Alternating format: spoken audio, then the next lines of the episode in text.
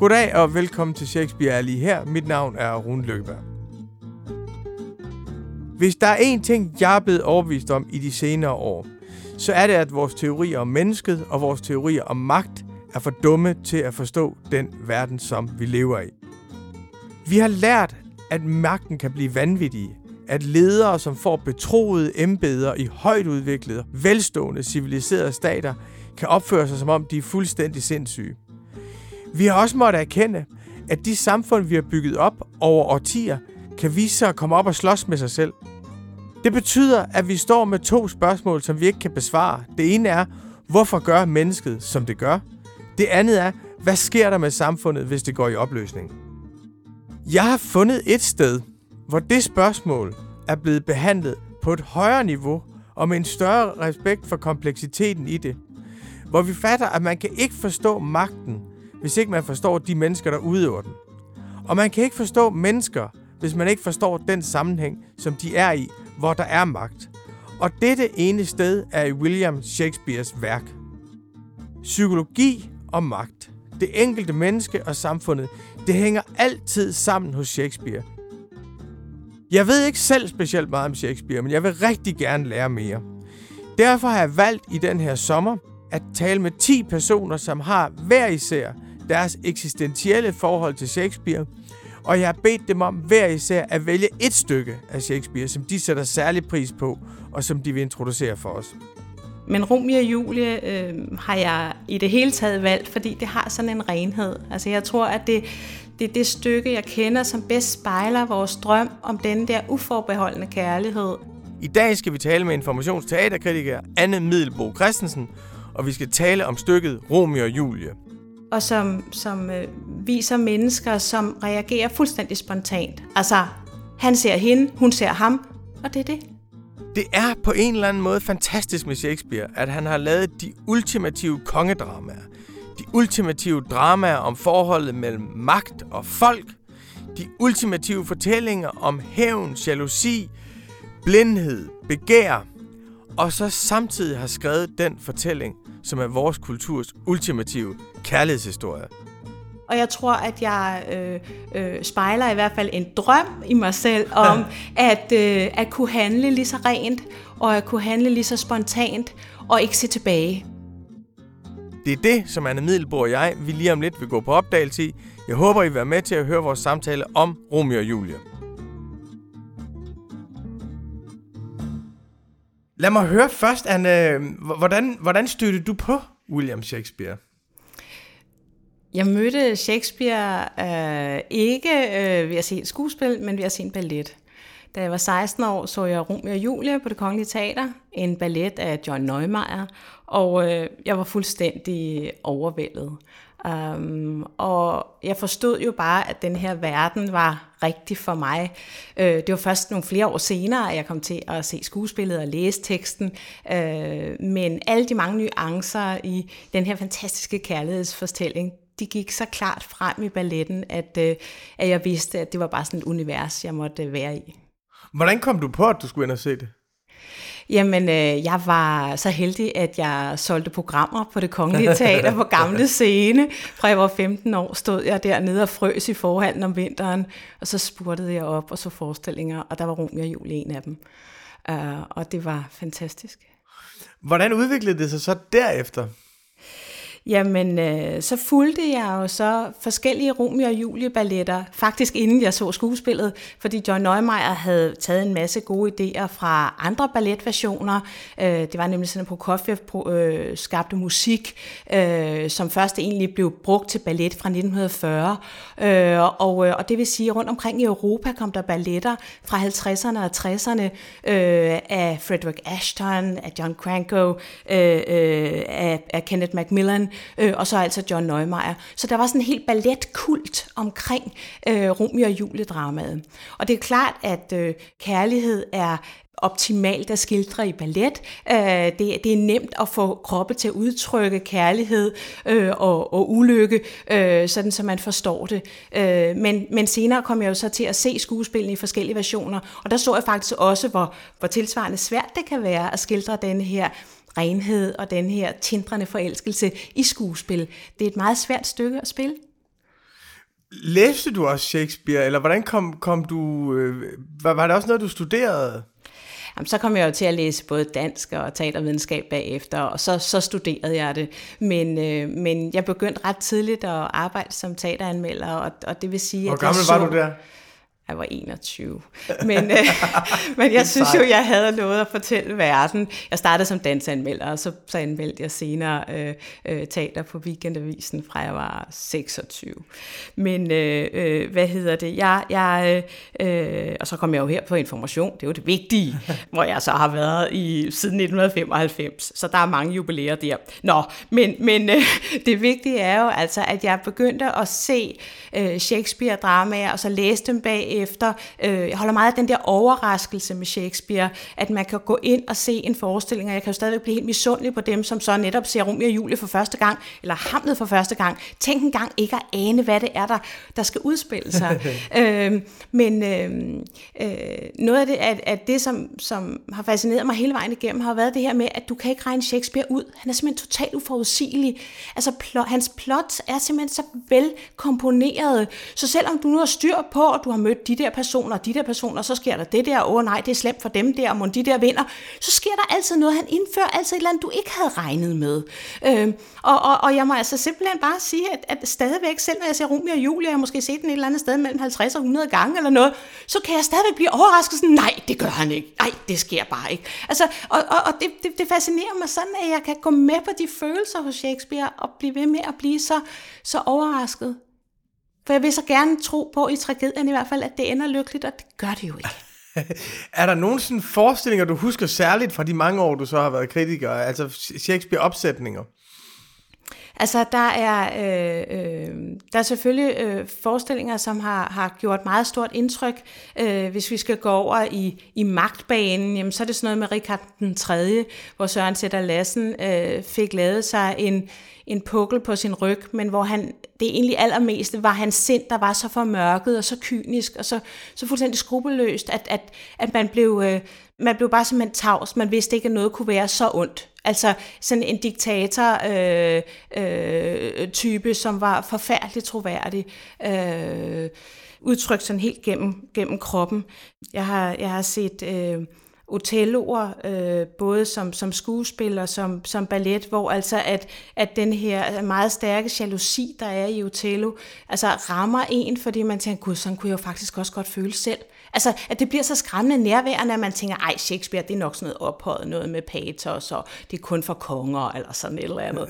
Øh, og så spejler man sig i det, og så kan man pludselig mærke følelsen i sig selv, fuldstændig rent det er ret skræmmende. Øh, så, øh, så det har jeg bestemt øh, øh, oplevet. Øh, og det er klart, at, at øh, Hamlet-forestillingerne, Hamlet er nok den, der har været spillet mest også i, i Danmark, fordi vi jo heldigvis har det her Kronborg Slot, uanset hvor fake det hele er. Så, så, øh, øh, så er det jo deroppe, at vi, øh, øh, vi, vi, vi ser de fleste produktioner, både danske og udenlandske. Øh, og øh, den raffinerethed, der ligger i Hamlets replikker, så er sat sammen med Kronborg Slot, og det det der sådan helt øh, råvåde luft, der er inde i Slotskoven derinde. Altså hvordan man mærker øh, brutaliteten i et samfund, der selv tror, det er civiliseret og godt ej.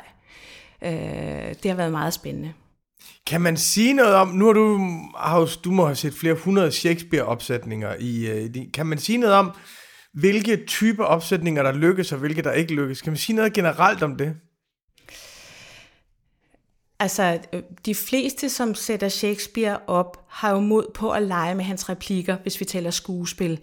Og øh, der er det... Øh, der er jo tragedier, der er komedier, og der er de her historiske øh, magtskuespil. Øh, der er meget stor forskel på tragedierne og, og, og komedierne, og, og jeg må egentlig sige, at jeg synes ofte, at det er tragedierne, der lykkes bedst.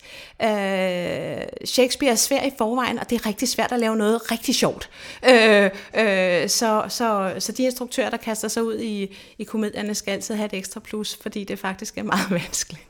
Det er sjovt, jeg har nemlig også den fornemmelse med komedierne, at der er længere fra min, altså der er længere fra min humor til det, der foregår op på, på scenen. Altså det bliver, der kan jeg mærke distancen, den historiske distance meget mere. Hvorimod i magtdramaen, der forekommer det fuldstændig aldeles nærværende. Det kan selvfølgelig også være det, fordi jeg har mere magtsyg nu end humorist. Men jeg kender, kan, kan faktisk godt genkende det, du siger der. Hvordan synes du, Shakespeare-scenen er i Danmark? Hvordan har vi været til at sætte Shakespeare op?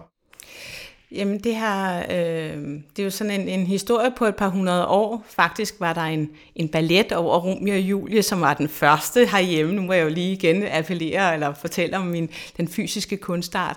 Øh, men, men, øh, men man kan sige, de, de, de senere år har det i høj grad været de store øh, øh, dramaer, som jo ofte har en, en mandlig hovedperson, om det så er Hamlet eller Kong Lear, øh, Macbeth, øh, ja, Richard den 3 de her store magtskildringer, og de er jo frygtelig relevante. Der er jo øh, adskillige statsledere rundt om i verden, som, som man kunne få til at spille de her hovedpersoner øh, uden noget som helst problem.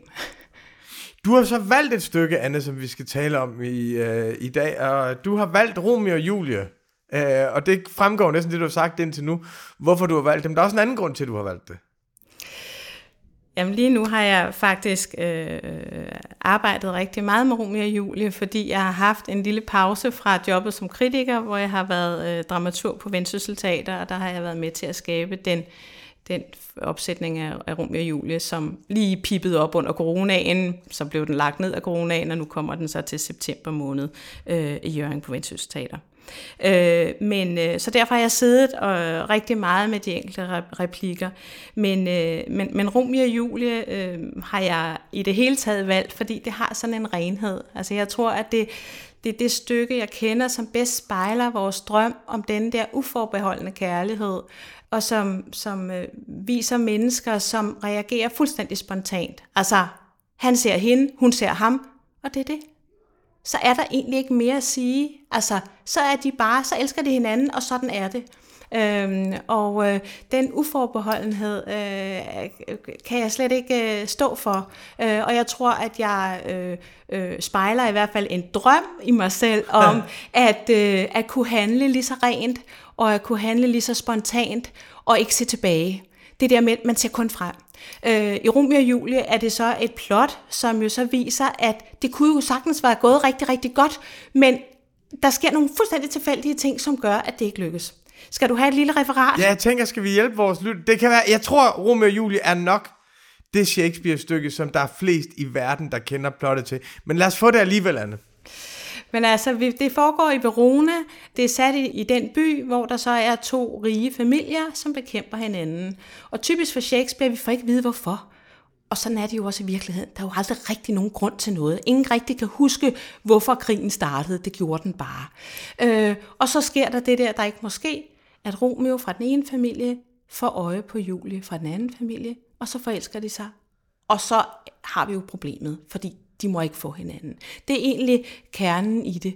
Øhm, så er der en, masse forviklinger, de skal jo møde hinanden, de prøver at se hinanden på trods. Øh, der er en arme, der hjælper Julie, fordi hun er jo 14 år og skulle lige præsenteres for den der mand, som hendes forældre havde valgt til hende, øh, og som hun jo nu overhovedet ikke vil have. Det kan han jo heller ikke forstå, det kan forældrene heller ikke forstå. Øh, der er en arme, der prøver at hjælpe lidt, øh, så, og der er en munk, som siger, okay, øh, det er nok ikke så klogt, men øh, jeg vil godt vide jer alligevel. Fordi deres logik er selvfølgelig, hvis de bliver gift, så er hun snuppet, og så er der ikke noget at gøre. Øh, så, så den der enfoldighed på den ene side, og så en enorm stærk handlekraft på den anden side, det driver altså øh, plottet frem. Romeo har så også øh, to virkelig gode venner, øh, som er sådan nogle virkelig til døden og skiller venner, øh, og øh, øh, det er jo altså en tid, hvor at øh, kamp ikke bare er på ord, men også med kåre. Og det betyder altså, at der bliver slagsmål i gaderne, og øh, Romeo kommer på et tidspunkt, øh, øh, hans, hans ven kommer op og, og slås med en fra en anden familie, bliver dræbt, og det må Romeo så hævne. Og det vil sige, så har vi pludselig sådan dobbelt ulykke, fordi han kan jo ikke både være forelsket i og rane kvinde, pigen fra den anden familie, men så også dræbe hendes fætter. Altså, det er helt umuligt, det her. Og det er alt sammen, det sker bare, ikke, ingen ved det egentlig ondt. Det foregår bare, det kommer bare til at opstå. Fuldstændig som ser ned på gaden, at nogen kommer til at køre nogen over lidt for stærkt, fordi. Altså, der er ikke nogen underliggende bagtanke med det. Og det er det, det, der gør det endnu mere forfærdeligt egentlig. Øhm. Det er også det der, når man ser stykket første gang, så tænker man, det, hvordan skal han forklare det her til hende? Altså, hvordan skal han forklare, at de har den her plan sammen, og så han skulle lige komme til at slå hendes, slå hendes, slå hendes fætter ihjel? Ja. Og der er jo så det i replikkerne, at øh, det forklarer han egentlig ikke. Julie får det at vide af sine arme, bruger fire linjer på at rase, fordi hun tror, han har myrdet ham med overlæg, ja. resonerer så lynhurtigt. Det har han jo ikke. Jeg elsker ham i overlæg. Der må have sket noget andet. Jeg vil støtte ham. Han er jo min mand. Hvis jeg ikke skulle støtte ham, hvem skulle så? Så er der ikke mere problem i det. Øh, og så får vi ellers en elskovscene med dem, hvor der er det her meget smukke billede med, at øh, øh han, han er, ved godt, at han skal rejse, fordi han er blevet smidt ud af byen og sendt i landflygtighed. Hun må prøve at holde ham tilbage i sengen, øh, og de hører så en fugl, og så prøver hun at overbevise ham om, det er nattergalen, og han ved jo godt, det er lærken. Han ved godt, solen er stået op. Han ved godt, han skal flygte nu. Så de der sådan meget, meget smukke, enkle billeder er jo også sådan blevet en metaforik, som, som man bruger i, i, i sprog alle mulige andre steder. Fordi den her kærlighedshistorie er så ikonisk. Da min, øh, da min datter læste den for første gang for et stykke tid siden, øh, der havde hun også ligesom fået overleveret Romeo og Julie som den ultimative kærlighedshistorie. Øh, Øh, og så siger hun, far, hun er kun 13 3 kvart år. Altså, hvad, hvad, hvad, hvad, hvad tænker du om det med, at hun er så ung? Jeg tænker, at det er jo realistisk for den tid. Øh, jeg har faktisk spurgt øh, også instruktører og skuespillere omkring det der, øh, og jeg kan mærke, det særligt af faderfigurerne, øh, som bliver rystet ved tanken om, at deres øh, ikke engang 14-årige datter skulle kunne føle noget så stærkt. Men øh, det kan man sagtens, når man er knap 14. Så øh, det er måske fædrene, der skal vågne lidt op. Jeg tror, at Shakespeare har, har styr på, på øh, pigepsykologien. Jamen, I det her tilfælde var det så faktisk min egen datter, som, øh, som, som bemærkede det. Men man vil jo aldrig lade en 14-årig spille hende. Jeg tror godt, vi alle, altså jeg tror alle, der har været teenager, og det har vi jo alle os, der er over 19. Vi har alle sammen været teenager. Jeg tror alle sammen, vi godt kan genkalde os intensiteten i de følelser, man har på det tidspunkt. Og man har jo intensiteten i følelserne på det tidspunkt, uden at have haft det før. Så man ved ikke, hvordan ser en kærlighed ud, når den ikke er der længere. Eller man ved ikke, hvordan ulykken ser ud på den anden side. Det er jo lidt noget andet, når man bliver ældre, kender intensiteten, men også ved, hvordan. Så jeg, så jeg tror godt, vi kan sætte os ind i, at de, den intensitet, man har der, når man oplever det for første gang, er fuldstændig uden sidestykke. Men der er det der med at tage konsekvensen af det. Ja, øh, det er klart, at for teateret, så ønsker man en skuespillerinde, der kan spille Julie, som har styrken og, og det her øh, øh, stemmemæssige overskud til at kunne spille rollen. Og det vil sige en, en skolethed og en trænethed. Så de fleste Julier er omkring de 25 eller deroppe efter. Ja. Øh, men, men der var en bølge i, øh, i 70'erne med Sefirellis film øh, om Romeo og Julie, hvor han brugte helt unge skuespillere for eksempel, øh, og det er også det, som Neumeier gjorde i sin ballet, så da den blev sat op på det kongelige teater i 1974 med, med de der kirker i Barnersen, så var de altså 17 og 19. Øh, og det er klart, at den der ung med ung på øh, effekt er, er, er meget voldsom. Øh, teaterhistorisk herhjemme har, øh, har Johan Louise Heiberg ligesom udtalt, jamen altså, hun kunne netop spille Julie med hele den indsigt i kærlighedens væsen, fordi hun så var passeret de 40 eller 50, eller hvad det nu var. Øh, men øh, så, så man kan jo sige, at teater kan jo altid blive meget, meget stiliseret og ikke realistisk, men man kan også vælge at spille Shakespeare meget realistisk. Øh, og der øh, øh er, er det jo ret sådan klart, at da Shakespeares øh, stykke blev opført i slutningen af, af 1500-tallet, så var det spillet af mænd, og det var udenfor, og det var masser af grove effekter, så det har været det, vi vil kalde stiliseret. Men ordene rummer bare mulighed for en naturlig og og realistisk spillemåde, som bliver meget psykologisk raffineret. Og det er så op til den enkelte instruktør at vælge. Øh, men, øh, men cirka 25. Man, man skal også have stemme til hele, til hele øh, alle scenerne, alle akterne, ikke? Ja, ja, ja, og så er der jo en anden aspekt, som vi ikke tænker på, det er, at man levede jo ganske enkelt meget kortere dengang. Altså i dag, der er, hvis du er 14, det er jo, det er jo præludium til 16 års fortløbende ungdom. Sådan var det jo faktisk ikke på, øh, på Shakespeares tid. En anden ting, som Katrine Wiedemann nævnte, som hun pludselig var kommet til at stusse over senere, fordi hun sad også på sit teenageværelse og blev optaget af Romeo og, og Julia, og det var hendes vej ind i Shakespeare. Hun sagde, at det var de sjofle vidtigheder, der trak i hende. Det var det der med, at Romeo har været forelsket i en anden lige inden. Altså, og det er jo også det der, altså, i sådan en amerikaniseret udgave af den totale kærlighed, der forestiller vi os den jo ren i den forstand, at man har aldrig elsket andre. Men det er jo ikke tilfældet her. Nej, fordi rent faktisk, så, så indledes stykket med, at Romeos venner, Benvolio og Mercutio, går og synes, han er bare blevet så kedelig, fordi han er blevet forelsket i en, der hedder Rosaline Linde, og, og det er bare rigtig, rigtig træls, for nu går han bare dagdrømmer og taler om poesi og sukker dybt, og er ret irriterende og kedelig. Øh, så, og så er det så, de får lukket ham med til fest, og han siger til sidst, okay, så vil han godt med, øh, for de prøver at adsprede ham. Og så er det så, han får på Julie, og glemt af Rosalinde der er ikke mere tilbage af hende øh, og øh, i hans tanker. Øh, og så den der hurtighed er, er jo også øh, enormt sjov. Men du har ret, altså øh, nu får jeg det måske til at lyde som om, at det her det er bare den ædle kærlighed, og det er det. Men, men det bliver netop også så ædelt, fordi at det er så hamrende flabet og sjovfuldt, liderligt. Altså alle de der replikker Præcis. for vennerne ind imellem, de overgår simpelthen hinanden i flabede rim, øh, og de driller hinanden. Altså det det er virkelig som, øh, som stand-up på højt plan det her, fordi de, øh, de prøver at tire hinanden, de duellerer på ord. Men ikke på sådan en elitær måde, hvor uha, nu skal man kunne øh, virkelig forstå alt med høj liks. Nej, nej, altså det er, det er sjove billeder, det er, det er klare billeder, øh, øh, og det er folkeligt. Altså det er folkeligt samtidig med, at det er dybt avanceret. Og det er jo noget af det, det, det er meget spændende, og en af grundene til, at, at Shakespeare er blevet ved med at være populær. Han er ikke bare elitens forfatter. Han er med det samme nået ud til alle.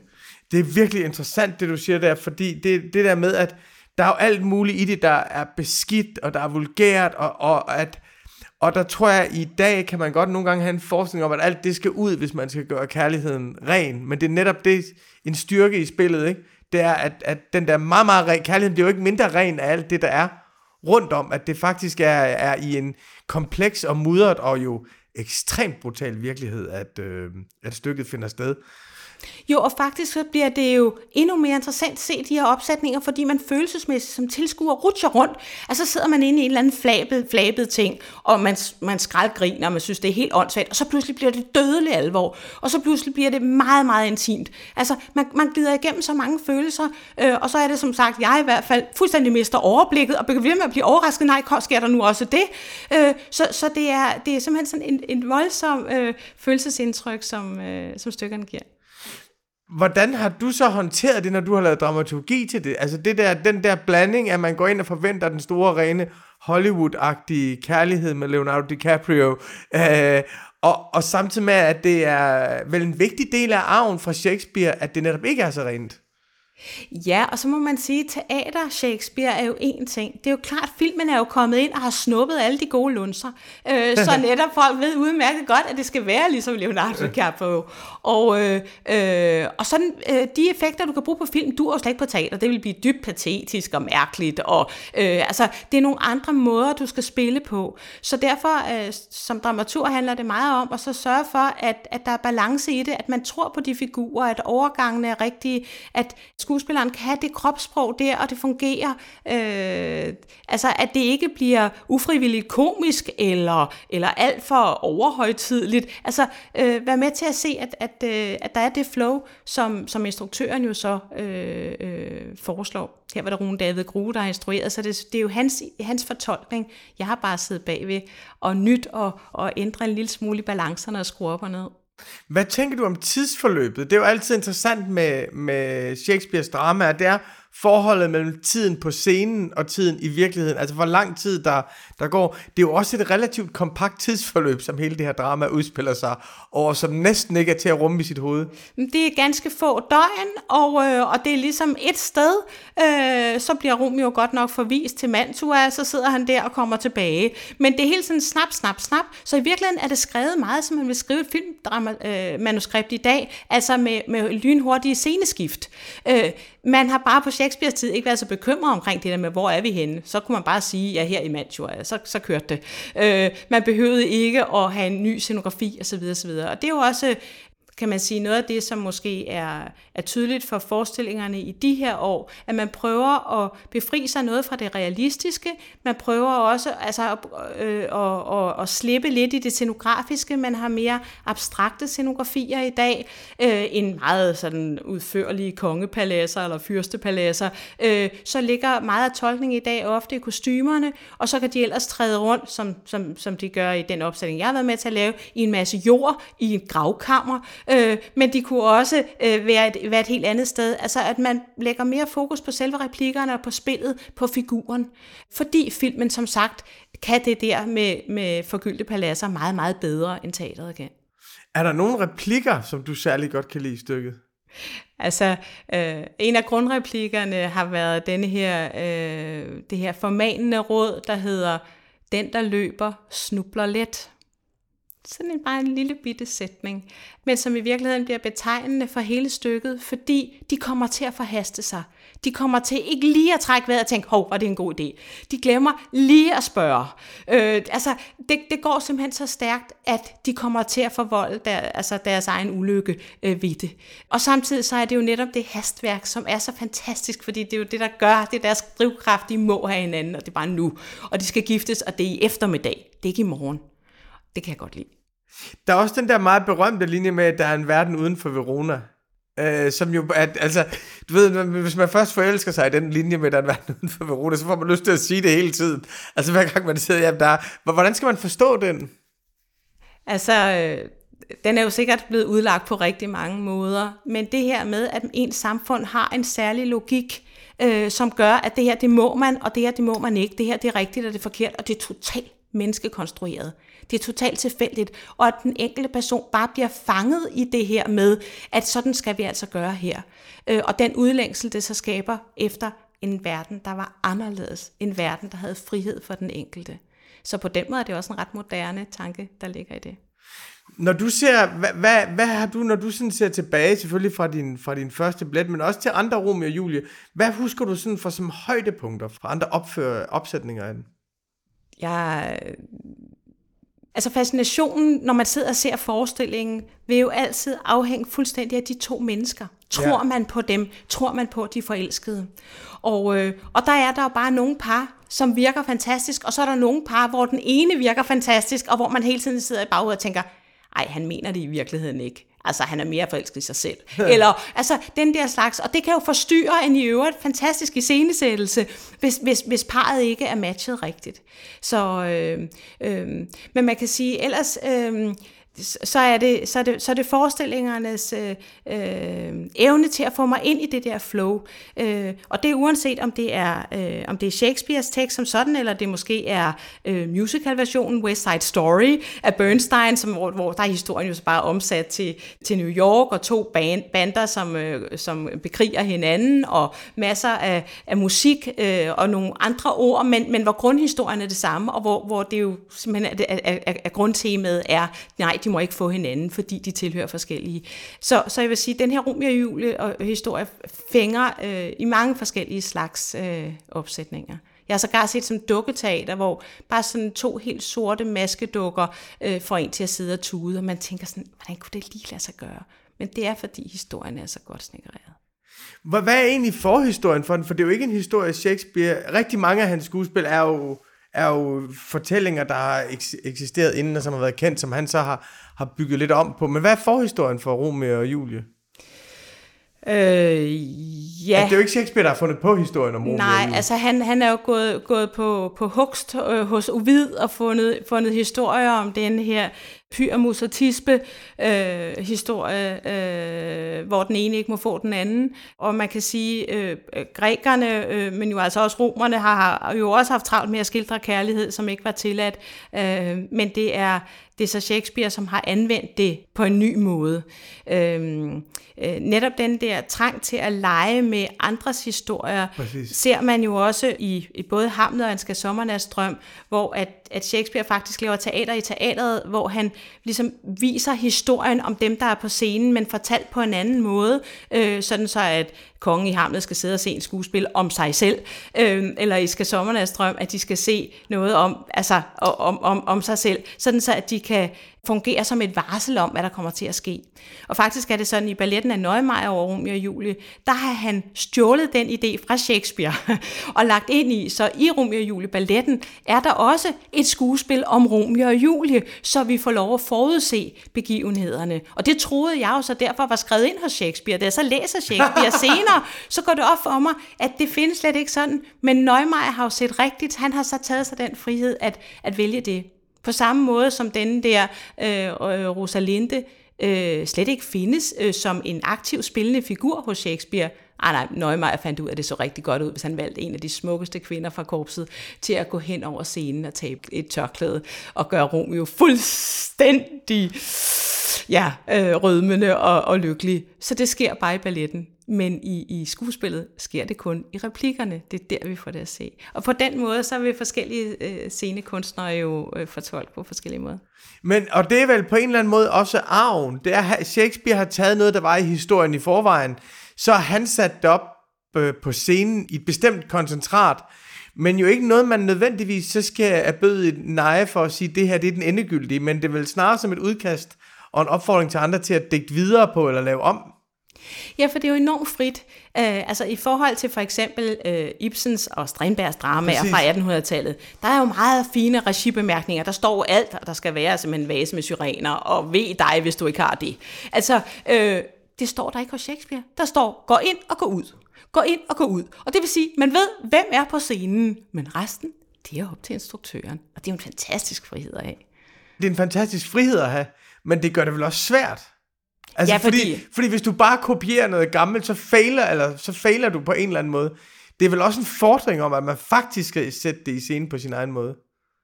Selvfølgelig, øh, og det er jo også derfor, at det er meget vigtigt, at instruktøren har et klart billede i sit hoved af, hvad er det, der visuelt skal være det bærende op af replikkerne. Altså da Odense Teater opsatte Macbeth for et par år siden, der brugte de spande med rød maling. Der var simpelthen bare blod over det hele.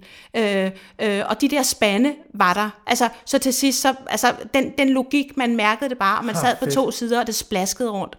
Øh, øh, det var et, et meget klart billede, og på den måde, altså, øh, en, en tolkning øh, af, øh, af stykket. Og sådan må hver instruktør finde sit. Har du set Skam af Julia Andem, den norske tv-serie? Ja, jeg har, jeg har kun set lidt skam, og så har jeg set den som teater. Fordi der er jo også, det er jo, der er jo også en, der er jo også en fortolkning af Romeo og Julie i den. Bas Lermans film fylder utrolig meget i den. Den er meget, meget, meget vigtig. Og, øh, og jeg er nysgerrig på, hvordan man som ballet-teaterperson som dig ser på, hvordan når, når, øh, når Romeo og Julie bliver taget helt andre steder hen i film og, og sådan noget. Altså tilføjer det noget for dig, eller tager de bare de gode lunser og kapitaliserer på dem? Nej, det tilføjer da, i hvert fald hvis forestillingerne er gode, øh, så tilføjer det jo noget. Altså, øh, alt skuespil er jo øh, udtryk gennem kroppe, øh, men der sker noget, når man fjerner nogle af ordene øh, eller man kun tager nogle af ordene og, og, og bruger dem i ser. Øh, det er klart, fordi jeg ser så meget dans og ballet, så synes jeg, det er helt naturligt, at en krop også kan, kan, kan fjerne samtlige ord, øh, og stadigvæk bevare kernen i udtrykket. Øh, men, men det er jo det der samspil mellem ordene og det fysiske, der sker på scenen. Det er der, det, det spændende opstår. Øh, og så kan du sige, i, i nyere tid, jamen så er det jo ikke mindst øh, lyssætning og videodesign, som meget høj grad præger den måde, som teateret ser ud på. Og det vil sige, bare at lys i sig selv kan jo få os til at forstå en, en figur anderledes, når en person siger noget i halvskygge i forhold til i neongrønt, i forhold til i fortroligt tællelys. Altså, der bliver leget så meget med, med de der visuelle virkemidler nu, og det er super spændende. Jeg vil gerne her til sidst høre dig, Anne, om er der noget hos Shakespeare, du ikke bryder dig om? Altså, der er nogle af komedierne, synes jeg, hvor han øh, viser, at han er gammeldags. Altså, det er der, hvor jeg ikke rigtig gider at være med. Når der bliver for meget kvindeudundertrykkende, eller så kommer der lige nogle racistiske ting hen over stykket, eller sådan noget. Det er det eneste sted, hvor jeg egentlig føler, at der er han, øh, der er han gammel. Jeg synes så godt om, at han formår den her poesi, Øh, og jeg synes, det er helt vildt fantastisk, at, at han får de her skuespillere til at tale på blankvers, altså det her med, at, at det, der har en bestemt rytme, uden at det rimer, men, men, men at man kommer ind i en musikalitet på den måde, det er jeg ret vild med. Og jeg tror i virkeligheden, at det taler sindssygt meget ind til vores tid nu, hvor vi jo har musikunderlægning til alt. Vi kunne ikke forestille os en film uden musik og så videre. Altså, alt i, altså vi er jo omringet af det hele tiden, og den musik, den ligger inde i hans sprog. Det er jeg ret vild med. Hvad jeg ikke er vild med Shakespeare, der må godt have været nogle flere stykker med, med kvindelige hovedpersoner. Men øh, han afspejler jo nok virkeligheden, som den har været, at øh, det har været mændene, der styrede. Så det kunne være en Shakespeare født i dag. Han ville have nok have lavet nogle flere kvinder. Men, men, men det er sjovt, fordi at i forhold til den historiske distance til Shakespeare, der synes, der er der tit, hvor det egentlig slår mig, Altså, der er mange, der skifter køn, og der er mange, der har en anden identitet, klæder sig ud som en kvinde, der for at blive myndig i købmanden i Venedig, der får at spille sit spil, så skal hun agere som, som mand.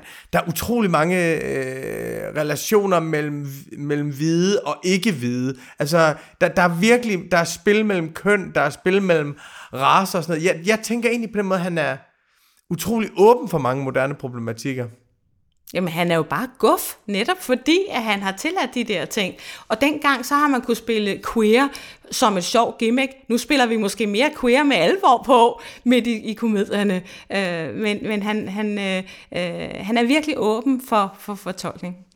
Til, til aller, aller, aller sidst, Anne, hvis man nu har et, øh, et ungt menneske, som man gerne vil introducere for Shakespeare, øh, og det vil man jo gerne, og, og jeg synes virkelig ikke, Shakespeare er svært. Jeg synes, det er nemt, fordi der er så meget der er så meget, der taler direkte til ens følelser, og der er sådan en genkendelighed mellem, hvordan det brutale og det følsomme, at den, den måde, det fungerer i virkeligheden på, der er nogle meget nemme, der er nogle historier, man kan sætte sig ind i og sådan noget. Men, men hvordan vil du, hvordan vil du øh, introducere Shakespeare for et ungt menneske, der skulle starte med det? Jeg vil sige så lidt som muligt. Men det, det er sådan mit princip, at jeg synes, at øh, øh det vigtigste til unge, det er egentlig at sige, det her, det er ikke svært, det er ikke farligt, det er heller ikke kedeligt. Det er forhåbentlig noget til dig, men du skal bare sætte dig ind og så åbne sanserne, og så kan vi tales ved i pausen. Det er så tydeligt, at unge tænder på Shakespeare. Der er noget ved de her personer, som er unge ligesom dem selv. Når de bliver skildret på scenen, så tænder tilskuerne på det. De, de, øh, de kan pludselig spejle sig en til en. Øh, Romeo og Julie er jo så også et af de yngste dramaer, kan man sige, eller dramaerne med de yngste øh, hovedroller. Men det er så tydeligt, at øh, de virkelig kan øh, øh, leve sig ind i, hvordan det er at være Julie, hvordan det er at være Romeo. Og øh, teenager ved jo ikke nødvendigvis, at Shakespeare er svært. Øh, det er måske deres lærere, eller deres forældre, eller bedsteforældre, der bilder dem det ind. Øh, og det skal de lade være med, fordi det er bare så nemt at tage til sig, øh, og så er det så voldsomt, når det overvælder en med, med, med alle, alt det komplekse. Det er fedt, Anne, fordi nogle gange så tænker man, at fordi det er stor kunst, så er det akademikernes territorium. Og så tager man det faktisk væk fra de unge. Ja, og det er overhovedet ikke noget med akademikere, det her. Det er jo mennesker, der er optaget af at elske nogen, eller hade nogen, eller være gode venner med nogen. Og det kræver altså ikke fagsprog. Øh, og derudover, så er det jo fantastisk hos Shakespeare at se, hvordan at han netop har blik for håndværkere, for munken, der spiste lidt for meget, eller for ammen, som sludrede lidt. Altså, det er helt almindelige folkelige karakterer. Det er ikke svært forståelige nørder. Hvad er egentlig din for, det har jeg selv stusset meget over, det der med, at, at han faktisk har adgang til alle karakterer i det, Balzac ville kalde for den menneskelige komedie. At han både kan håndværker og konger. Hvad er din forklaring på det? Jamen, han er en af verdens største psykologer. Han har jo et blik for os alle sammen. Han forstår så sindssygt meget om menneskesindet, at han kan øh, aflæse, leve sig ind i så mange forskellige mennesketyper. Det er virkelig stærkt. Øh, og øh, øh, sådan populært sagt, øh, man kan vælge at gå til psykolog, men nogle gange kan man altså også bare vælge at se et stykke af Shakespeare. Men tror du ikke også, at det har jeg i hvert fald ofte tænkt, at det faktisk er en fordel, at hans erkendelse af menneskesindet ikke skal omsættes til en eller anden form for teoretisk konklusion, at erkendelsen får lov til at være i et samspil på en scene. Altså, når man siger, at han er en af de største psykologer, ja, Der er fandme mange store psykologer, men de har ligesom skulle omsætte det til en traktat eller sådan noget. Men det, at man kan lade det stå i sit sociale samspil, det kan noget særligt. Det er klart, det gør jo altså, at følelserne bliver nemme at, øh, at forstå. Øh, altså man kunne sige, øh, hvis jeg sådan skulle liste op, jamen, hvem har lært mig noget om øh, magtliderlighed? Jamen det har Shakespeare, Richard den 3. Hvem har lært mig noget om pligt? Det har Shakespeare i Hamlet. Hvem har lært mig noget om fortrydelse? Det har Shakespeare i Macbeth. Øh, jalousi, det er Othello. Lyst, det skal Sommernadsdrøm. Blindhed, Kong Lear. Og sådan kan blive ved. Altså, det er følelser helt ind i deres essens, og derfor forstår man det, uanset om man er teenager eller olding. Det var så min samtale med Anne Middelbo Christensen om Romeo og Julie. I næste uge, der skal vi tale med en skuespiller, der har haft Shakespeare helt ind i kroppen og spillet rigtig mange roller og taget det hele med op på scenen og prøvet at være i dramaet på scenen, som overhovedet ikke passer til virkeligheden udenfor, og så finde ud af, at der måske alligevel er en forbindelse. Det er Jens Jørgens Botak, vi taler med, og vi taler om stykket Othello.